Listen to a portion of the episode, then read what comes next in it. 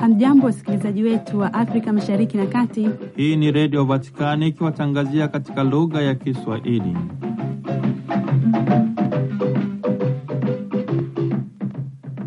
Ni kwa mara ngine tena, ndugu msikilizaji wetu wa redio Vatikani, ninaukaribisha kusikiliza yanayojiri ndani ya viunga hivi.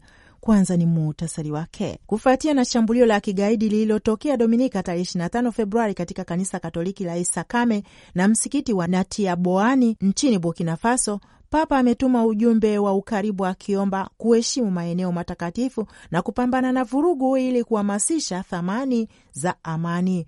Ujumbe umetiwa saini na katibu wa Vatikani Kardinali Pietro Parolini na kuutumwa kwa Askofu Laurenti Nabire, rais wa baraza la maaskofu nchini Burkina Faso na Niger. Tarehe mosi na mbili Machi elfu mbili na ishirini na nne katika ukumbi mpya wa sinodi litafanyika kongamano ambalo ni mpango wa kitaaluma unaoitwa mwanaume na mwanamke, sura ya Mungu, ulioandaliwa na kituo cha tafiti cha antropolojia ya miito, ambapo utashuhudia ushiriki wa Papa Francisco na Kardinali Oelet pamoja na wataalamu wa maandiko matakatifu, falsafa, taalimungu na elimu. Kardinali Parolini, katibu wa Vatikani, wakati wa uzinduzi wa idara mpya katika taasisi ya magonjwa ya ngozi mjini Vatikani, nje ya tukio, alithibitisha afya njema ya Papa na kuhusiana na kifo cha Navalny nchini Urusi, aliakisi umuhimu wa kufafanua kile kilichotokea wakati kwenye vurugu za hivi karibuni katika maandamano nchini Italia. Alitoa mwaliko kila mtu kuwa na busara. Umoja wa Ulaya umeungana tangu mwanzo, hata ikiwa njiani mshikamano umeonyesha baadhi ya nyufa. Ni lazima tuwe na matumaini kwamba mpango huo wa kidiplomasia utafanyika katika pande zote na kwa upana wote unaoweza kuwa nao. Ndio wito uliozinduliwa tarehe 24 Februari 2024 na Askofu Krochata kwa niaba ya maaskofu wa Umoja wa Ulaya, miaka miwili baada ya kuanza kwa uchokozi mkubwa wa Urusi nchini Ukraine. Habari hizi na nyingine utapata kuzisikiliza tulizokuandalia na Padri Richard Mjigwa. Ni Angela Rwezaula anakukaribisha.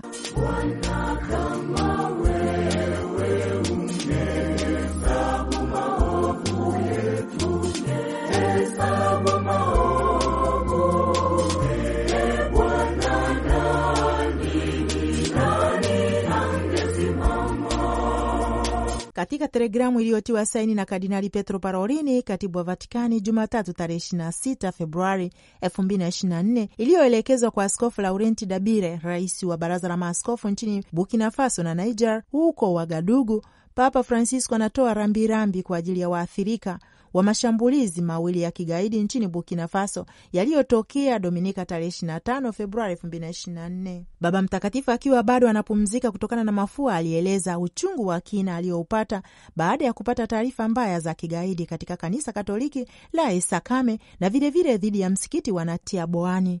Papa Francisco anaungana na maombolezo ya familia akielezea ukaribu wake na uchungu wa kupoteza maisha ya binadamu, huzuni humo ndani ya roho yake kwa wazo la wale wote ambao walikabiliwa na jumuiya ya Kiislamu. Katika telegramu hiyo inasomeka kuwa Papa anasali kwa ajili ya pumziko la milele la marehemu na kuwakabidhi kwa huruma ya Mungu na kwa ajili ya uponyaji wa majeruhi, na anakumbusha kwamba chuki siyo suluhisho la migogoro na wakati huo huo anawaalika kuheshimu maeneo matakatifu na kupambana dhidi ya vurugu kwa ajili ya kuhamasisha thamani za amani. Kwa Bwana, Papa anamwomba alete nguvu na faraja kwa wale wote ambao wamekumbwa na mikasa hiyo. Baba Mtakatifu anaomba baraka nyingi za Mungu ziwashukie wana na mabinti wa Burkina Faso na taifa zima.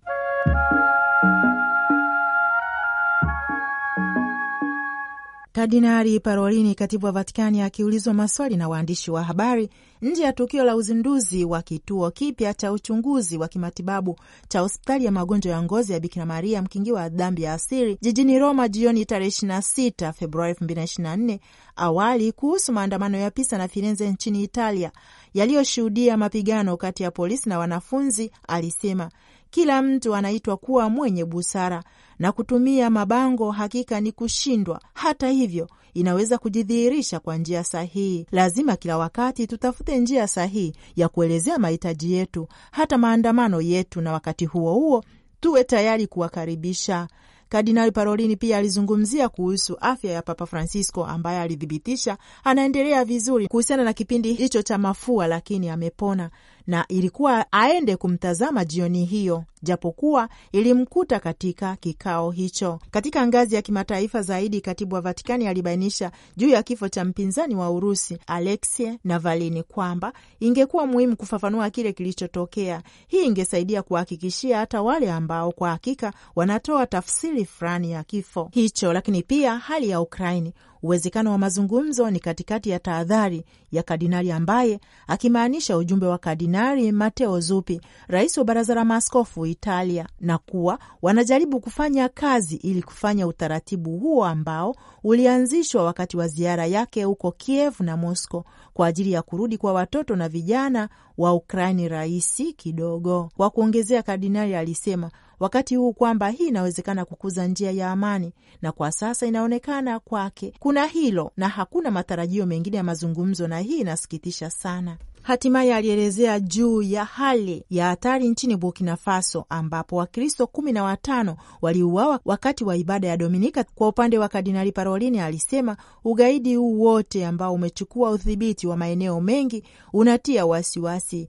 Ilionekana kuwa jeshi lilikuwa likifanya kazi ya kurudisha udhibiti wa jimbo, lakini kwa bahati mbaya hii siyo hivyo, na vipindi hivi vinaendelea ambavyo ni vya kusikitisha sana, alisisitiza Kardinali Parolini.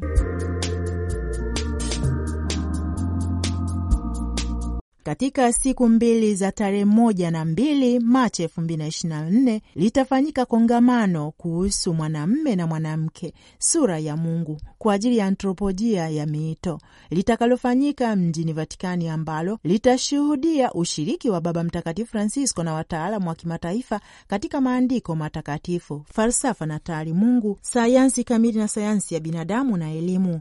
Kardinali Mark Howlett mwenyekiti mstaafu wa Baraza la Kipapa la Maaskofu atakuwa mgeni wa heshima. Madhumuni ya siku hizi mbili iliyoandaliwa na kituo cha tafiti cha kiantropolojia ya miito ni kutoa maono mapya ya kiantropolojia ya Kikristo katika enzi ya wingi na mazungumzo kati ya tamaduni ili kuunga mkono maana ya maisha kama wito. Tukio hilo liko wazi kwa ushiriki mpana wa umma na programu hiyo itashuhudia ushiriki wa wataalamu wengi ambao pia wameitwa kujibu swali kuhusu wito wa Mungu unaelekezwa kwa nani? Kongamano la kutafakari kwa kina la kiantropolojia ya Kikristo likigusa mada kama vile ndoa, ukuhani na maisha ya kuwekwa wakfu.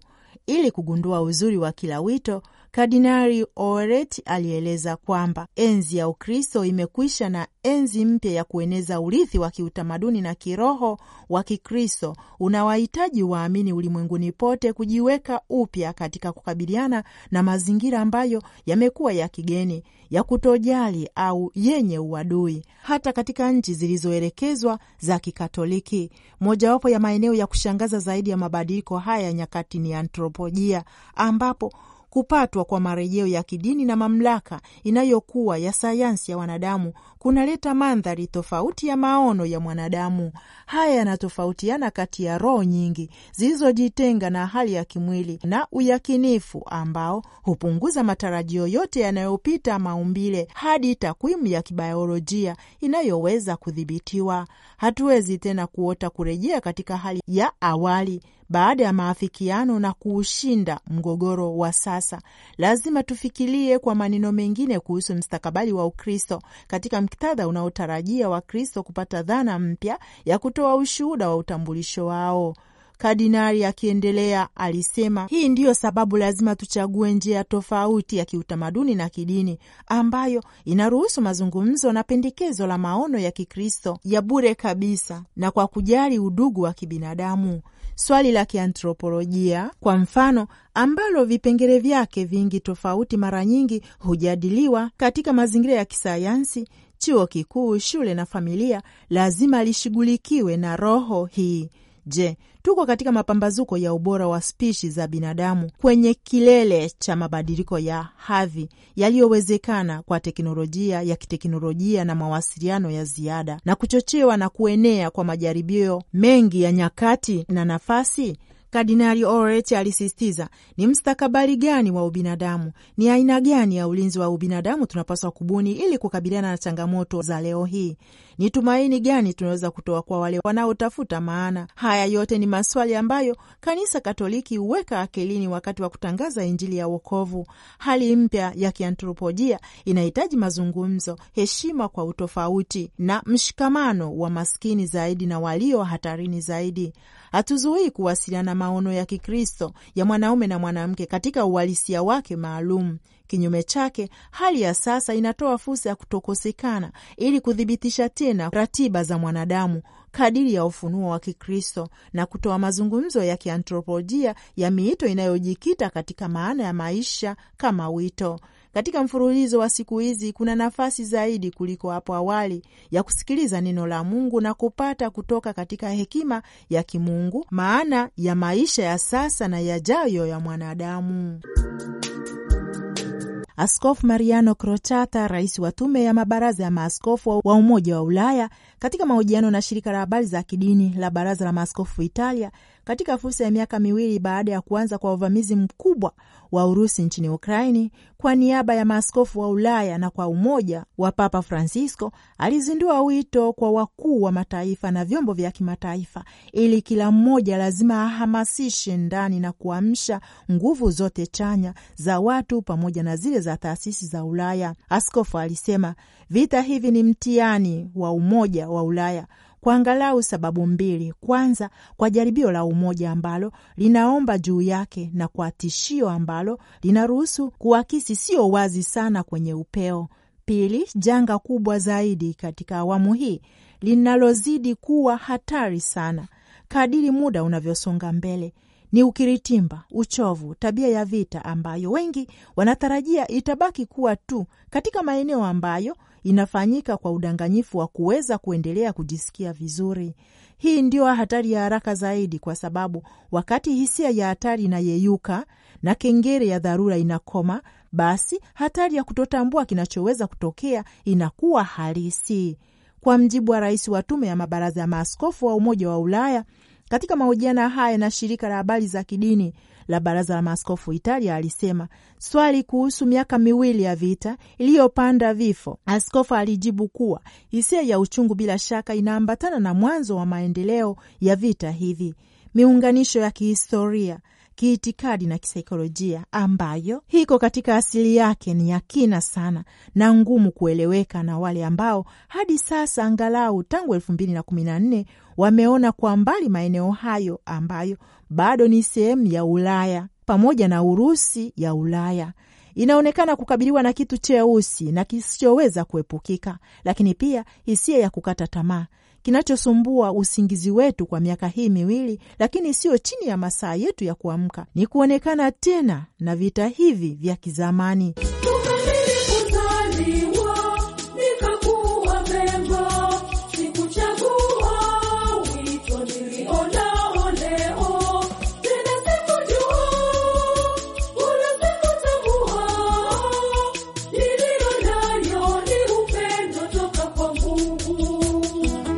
Msikilizaji wa redio Vatikani, asubuhi ya maisha ya wito huenda naendana na muda wa ujana wa hatua za mwanzo za malezi ya utume.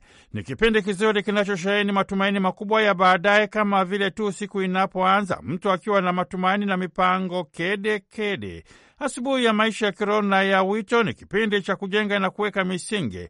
Mchana huwa si muda mzuri sana katika wito na maisha ya kiroho. Mchana sio kipindi rahisi. Mababa wa Kanisa wanakiita kipindi cha uchovu, na anayeleta uchovu ni yule anaitwa pepo wa mchana. Jioni ya wito ni kipindi cha ukomavu. Ndipo hapa unaanza kuingia ukomavu wa maisha, ukomavu wa shughuli za kichungaji, ukomavu wa wito, na vyote hivi vinajionyesha katika namna ya maisha na katika uzito na mang'amuzi ambayo mtu anayafanya. Huu ni muhtasari wa tafakari ya kipindi cha Kwaresima iliyotolewa na Padre William Bahitwa kwa jumuiya ya Watanzania wa Katoliki Italia, Dominika tarehe 25 Februari mwaka 2024 kwenye chuo kikuu cha kipapa cha Mtakatifu Paulo kilichoko mjini Roma. Zaidi ana haya ya kuchonga wito unafungua maisha, unafungua ukurasa mpya katika maisha yake. Ukurasa huo mpya unakuja kwa sababu Abrahamu alikuwa amezoea kuishi maisha fulani, lakini kuanzia sasa ataanza kuishi kama mtu wa kuhamahama. na mpaka mwisho wa maisha yake anakuwa ni mtu wa kuhamahama. Pamoja na hayo yote, Abrahamu anapokea wito wake kwa utayari mkubwa sana. Anaambiwa toka, na yeye anaondoka. Sasa wataalamu wa maandiko matakatifu wanaenda katika ile lugha ya Kiebrania na kuonesha hiki kitu ambacho alikifanya Abrahamu kilikuwa na maana gani. Wanatumia neno lile lile kwamba aliambiwa toka na yeye akatoka. Sasa Biblia ya Kiebrania inatumia neno lile lile, aliambiwa atoke na yeye akatoka, sio akaenda, kuonesha kwamba Abrahamu alikuwa ni mtu wa kwanza katika Biblia kutoa mwitikio ule ule wa kitu kile kile ambacho Mwenyezi Mungu alimwagiza, na huo ndio mwanzo wa imani. Ndio maana Abrahamu anaitwa baba wa imani. Alikuwa na hamasa kubwa, anaondoka asijue anapokwenda. Anachojua ni kimoja tu, kwamba ameitwa, na yeye ana imani na yule aliyemwita, ana imani na kile ambacho ameitiwa. Hiyo ndugu zangu, ndiyo asubuhi ya Abrahamu. Tunaweza kuelezea asubuhi ya Abrahamu kama ni asubuhi yenye ari, yenye msukumo, yenye mwamko, yenye hamasa, asubuhi yenye kupokea bila kufikiria nia mbaya inayoweza kuwa katika upande wa pili wa anayetoa maagizo, anayeita au anayeelekeza. Kutoka kwenye asubuhi ya Abrahamu tuiangalie asubuhi yetu. Asubuhi ya Abrahamu itusaidie na sisi kuweza kuiangalia asubuhi ya wito wetu, na hapa ingependeza kwa kweli kila mmoja akajikumbusha historia ya imani yake na hasa historia ya wito wake. Asubuhi ya wito wako ilikuwaje au ikoje? Asubuhi ya miaka ya seminarini au asubuhi ya malezi yako ya kitawa, zile siku za mwanzo mwanzo, asubuhi ya utume wako wa upadri, asubuhi ya maisha yako ya kitawa ilikuwaje? Kwa kweli hamu huwa ni kubwa mno. Hamu ya kuwa padri, hamu ya kuwa mtawa, hamu ya kufanya utume ni kubwa, yaani ni kama unasikia mikono inakuwasha, lazima niende. Asubuhi ya malezi ni nzuri sana. Unafika seminarini, unapaona kama ni mbinguni, kila kitu ni kizuri, unaona mapadi ni wema, askofu ndio usiseme, yani ni asubuhi nzuri. Mama mkuu unamwangalia, unasema kwa kweli haya ndiyo maisha. Nilikuwa wapi kuingia konventini hivi? Nilikuwa wapi? Lakini pia zipo asubuhi zenye giza. Mtu unaanza maisha tu ya kitawa, kupadri, uelewi chochote. Lakini pamoja na hayo yote, asubuhi inaunganishwa na kitu kimoja, hamasa, matumaini ni makubwa. Tuwapo asubuhi ya maisha yetu ya wito, kanisa halituachi tuende kwa hamasa peke yake, linatusaidia kuiona hiyo asubuhi kama ni kipindi cha majiundo, ni kipindi cha malezi, na malezi haya hatupendi sana kuyaita kulelewa, ni kujilea, sio kuundwa, ni kujiunda. Na maelezo ya msingi ambayo hati za kanisa zinatoa, tukiangalia Optatum Totius pamoja na Vita Consacrata, inazungumzia malezi fungamana, malezi katika nyanja zote, malezi ya kiutu, malezi ya kiroho, malezi ya kiakili na malezi ya kichungaji, kwamba ili asubuhi yako isiende tu kwa hamasa, lakini kiwe ni kipindi cha kujiunda. Jambo la pili, asubuhi hiyo ni kipindi cha kuweka misingi, ni kipindi ambacho kinatusaidia kujenga misingi itakayotuwezesha kuyaishi na kuyatekeleza matakwa na madai ya wito wetu. Msingi unakuja hasa kwa sababu vitu vya msingi tunaviishi, yaani pole pole tunavipitia, tunavifanya, vinakuwa ni sehemu ya maisha yetu. Huo ndio wakati ambao tunajengewa mzunguko wa ratiba, mzunguko wa ratiba ya wiki, ya siku, mzunguko wa ratiba ya wiki, ratiba ya mwezi, ratiba ya mwaka. Unafanya vitu vile vile. Sasa ule una lojiki yake kwamba vile vitu vikuingie ndani uweze kupata uzoefu. Asubuhi ya Abrahamu na asubuhi yetu, asubuhi ya hamasa, asubuhi ya matumaini, asubuhi ya kutegemea kwamba yajayo yanafurahisha. Tuingie sasa mchana wa Abrahamu, na hapa nawaomba tusome sura hiyo ya kumi na mbili aya ya kumi hadi ya ishirini. Huo ndio mchana wa Abrahamu. Nini kinatokea? Ametoka vizuri kabisa, inaingia njaa, na njaa wanasema haina shujaa. Kwa hiyo Abrahamu analazimika kwenda Misri kutafuta chakula. Kitendo cha kwenda Misri kinakuja kujirudia mara nyingi sana kwenye historia ya, ya Israeli, kwa sababu baadaye atakwenda Yakobo, atawatuma wanawe kwenda huko kutafuta chakula e, na huko pia kama ndio watamkuta Yosefu ambaye walikuwa wamemuuza na unakuwa ni mwanzo mzima wa familia ya Yakobo kuhamia Misri. Familia takatifu pia watakimbilia Misri. Kwa hiyo Misri inakuwa ni sehemu ya kimbilio la watu wa Mungu. Lakini anachokifanya Abrahamu kinakuwa ni kitu cha ajabu kidogo. Anakuwa ni kama mtu yule ambaye ule wito wake haupo. Alikuwa anakwenda, aliambiwa toka, akaondoka kwa nguvu ya wito, akiamini kabisa kwamba Mungu uko pamoja naye. Sasa hivi ni kama Mungu hamuoni, shida yake ile anajiona amebaki yeye na matatizo yake. Abrahamu ana hofu. Kwa nini ana hofu? Mke wake ni mzuri na anasema aha, mke wangu ni mzuri, atachukuliwa. Hiyo ndio hofu? Hapana, Abrahamu ana hofu kwamba atauawa. Ili kujiokoa yeye mwenyewe, kwanza anamkana mke wake. Yako wapi yale matumaini yake kwamba yeye ni mtu wa Mungu? Ile imani iko wapi? Amebaki yeye na hofu yake, na wala alikuwa afanyi hivyo ili kumtetea Sara. Mchana wa Abrahamu amebaki yeye na hofu zake. Kutoka katika mchana wa Abrahamu tuangalie sasa mchana wetu, mchana wa maisha yetu ya wito. Kama ulivyokuwa mchana wa Abrahamu, mchana wetu pia unachochewa na kutawaliwa na matatizo. Kuna vitu vinaingia katika safari yetu ya wito, vinakausha uhai wake. Seminari au malezi ulipoingia ukapaona ni mbinguni, panageuka kuwa jehanamu.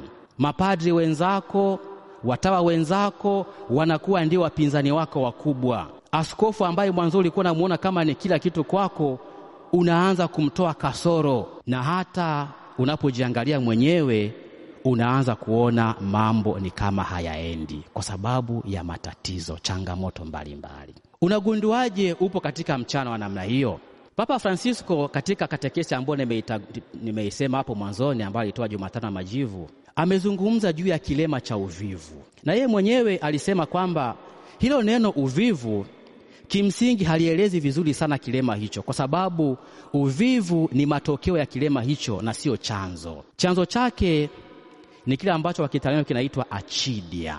Katekisi makanisa Katoliki ya Kiswahili imetumia neno utepetevu, na Papa alisema kwamba anayekumbwa na utepetevu huu atagundua kwamba ameingiliwa na utepetevu kwa sababu maisha yanaanza kupoteza maana, sala inageuka kuwa mzigo. Sasa matatizo haya ya changamoto yanaweza kutoka ndani mwetu au yanaweza kutoka nje. Yanaweza kutoka ndani mwetu, inawezekana kabisa changamoto ambayo unaipitia mchana wa wito wako ikawa ni sababu imesababishwa na viporo vya asubuhi. Ule muda wako wa asubuhi umeupita ukaacha viporo, viporo vya asubuhi yako ya wito. Hivyo ndio vinakuwa vinakuja kuletea changamoto ya wakati wako wa mchana. Sasa kama matatizo kama yanatoka nje, moyo ni mwepesi, unasema upadri wangu, utawa wangu umeishia hapa. Papa anazungumzia kitu anakiita uvumilivu wa imani, kuwa na uvumilivu wa imani, pasienza de la fede. Katika hali ngumu inayoweza kukukumba mchana wa wito wetu, uvumilivu wa namna hii unahitajika. Huu sio uvumilivu wa kusema sina cha kufanya, nasubiri chochote cha kutokea kitokee. Sio uvumilivu wa namna hiyo, ni uvumilivu wa imani. Yaani, katika kuvumilia hali isiyoeleweka, imani inakuambia Mungu yupo. Uvumilivu wa imani unasaidia kuvishinda vilema sugu katika maisha yetu. Mtakatifu Yohane wa Msalaba alipokuwa akizungumzia kipindi hicho, mnafahamu alikuwa anakiita kipindi cha giza la Roho, kipindi ambacho ni kama Mungu amejificha, haonekani, lakini ni kipindi ambacho roho inatakaswa ili iweze kuendelea kupiga hatua za kumwelekea Mungu. Jioni ya maisha yetu pia ya wito ni wakati wa ukomavu, ukomavu wa imani, ukomavu wa wito, ukomavu wa maisha ya kitawa ukomavu wa maisha ya kichungaji. Na ukomavu huu unaweza kuendana na muda na umri, lakini sio mara zote inakuwa hivyo. Tunaambiwa kuwa kukua ni matokeo ya muda, lakini kukomaa ni matokeo ya uamuzi, yaani mpaka mtu uamue kwamba sasa nimekomaa. Ndugu zangu, hatua tulizozipitia katika tafakari yetu hii fupi ni hatua elekezi: asubuhi, mchana, jioni, na lengo lake kama vile nimesema hapo mwanzoni ni kuchokoza tafakari yetu, tafakari pana juu ya hali ya maisha yetu. Hatua hizi zinaweza kwenda namna ambayo tumekusha ziona, lakini pia inawezekana kwa mwingine zikawa tofauti. Tumesema asubuhi, mchana, jioni. Mwingine ameanza tu asubuhi, amekusha komaa. Mwingine hajaanza na asubuhi, ameanza na mchana, shida shida, changamoto changamoto. Mwingine bado yuko kwenye asubuhi, anakaribia kufanya jubilia ya miaka hamsini, lakini bado yupo kwenye asubuhi. Kumbe hizi zote ni kama namna elekezi tu za kutusaidia. Nimalize tafakari yetu ifupi kwa kunukuu maneno ya Mtume Paulo kwa Wafilipi sura ya kwanza aya ya sita. Haya ni maneno ambayo kanisa pia huwa linayatumia katika siku ya kufunga nadhiri au katika siku ya kupewa daraja takatifu. Kanisa hutuambia maneno hayo likiamini kwamba katika sala hiyo linatuombea ili mambo hayo yaweze kutimia katika maisha yetu ya wito. Na mimi nathubutu kuyarudia maneno hayo nikiitoa kama sala kwa ajili yenu, kwa ajili ya kila mmoja aliye hapa. Yanasema, yeye aliyeianzisha kazi hii njema moyoni mwako aikamilishe hata siku ya Kristo Bwana wetu. Tumsifu Yesu Kristo. Shukurani zangu za dhati zinamwendea Padri William Bahitwa kwa tafakari hiyo aliyoitoa kwa jumuiya wa Tanzania wa Katoliki nchini Italia Dominika tarehe 25 Februari mwaka 2024 kwenye chuo kikuu cha kipapa cha Mtakatifu Paulo kilichoko mjini Roma. Kutoka studio za redio Vatikani, kama kawa ni mtoto wa mkulima, Padri Richard Mjigwa.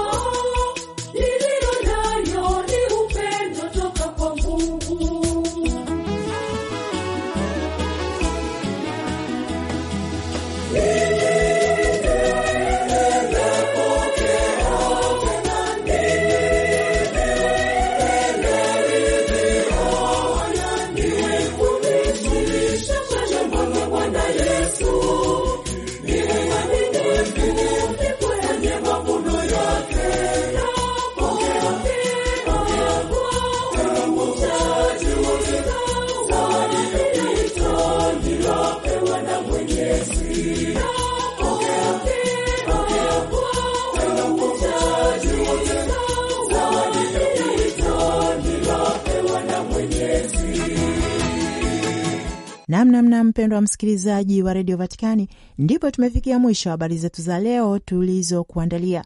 Kwa niaba ya Padre Richard Mjigwa ni Angelo Wezaura akikuaga. Tumsifu Yesu Kristo, Laudetur Yesus Kristus.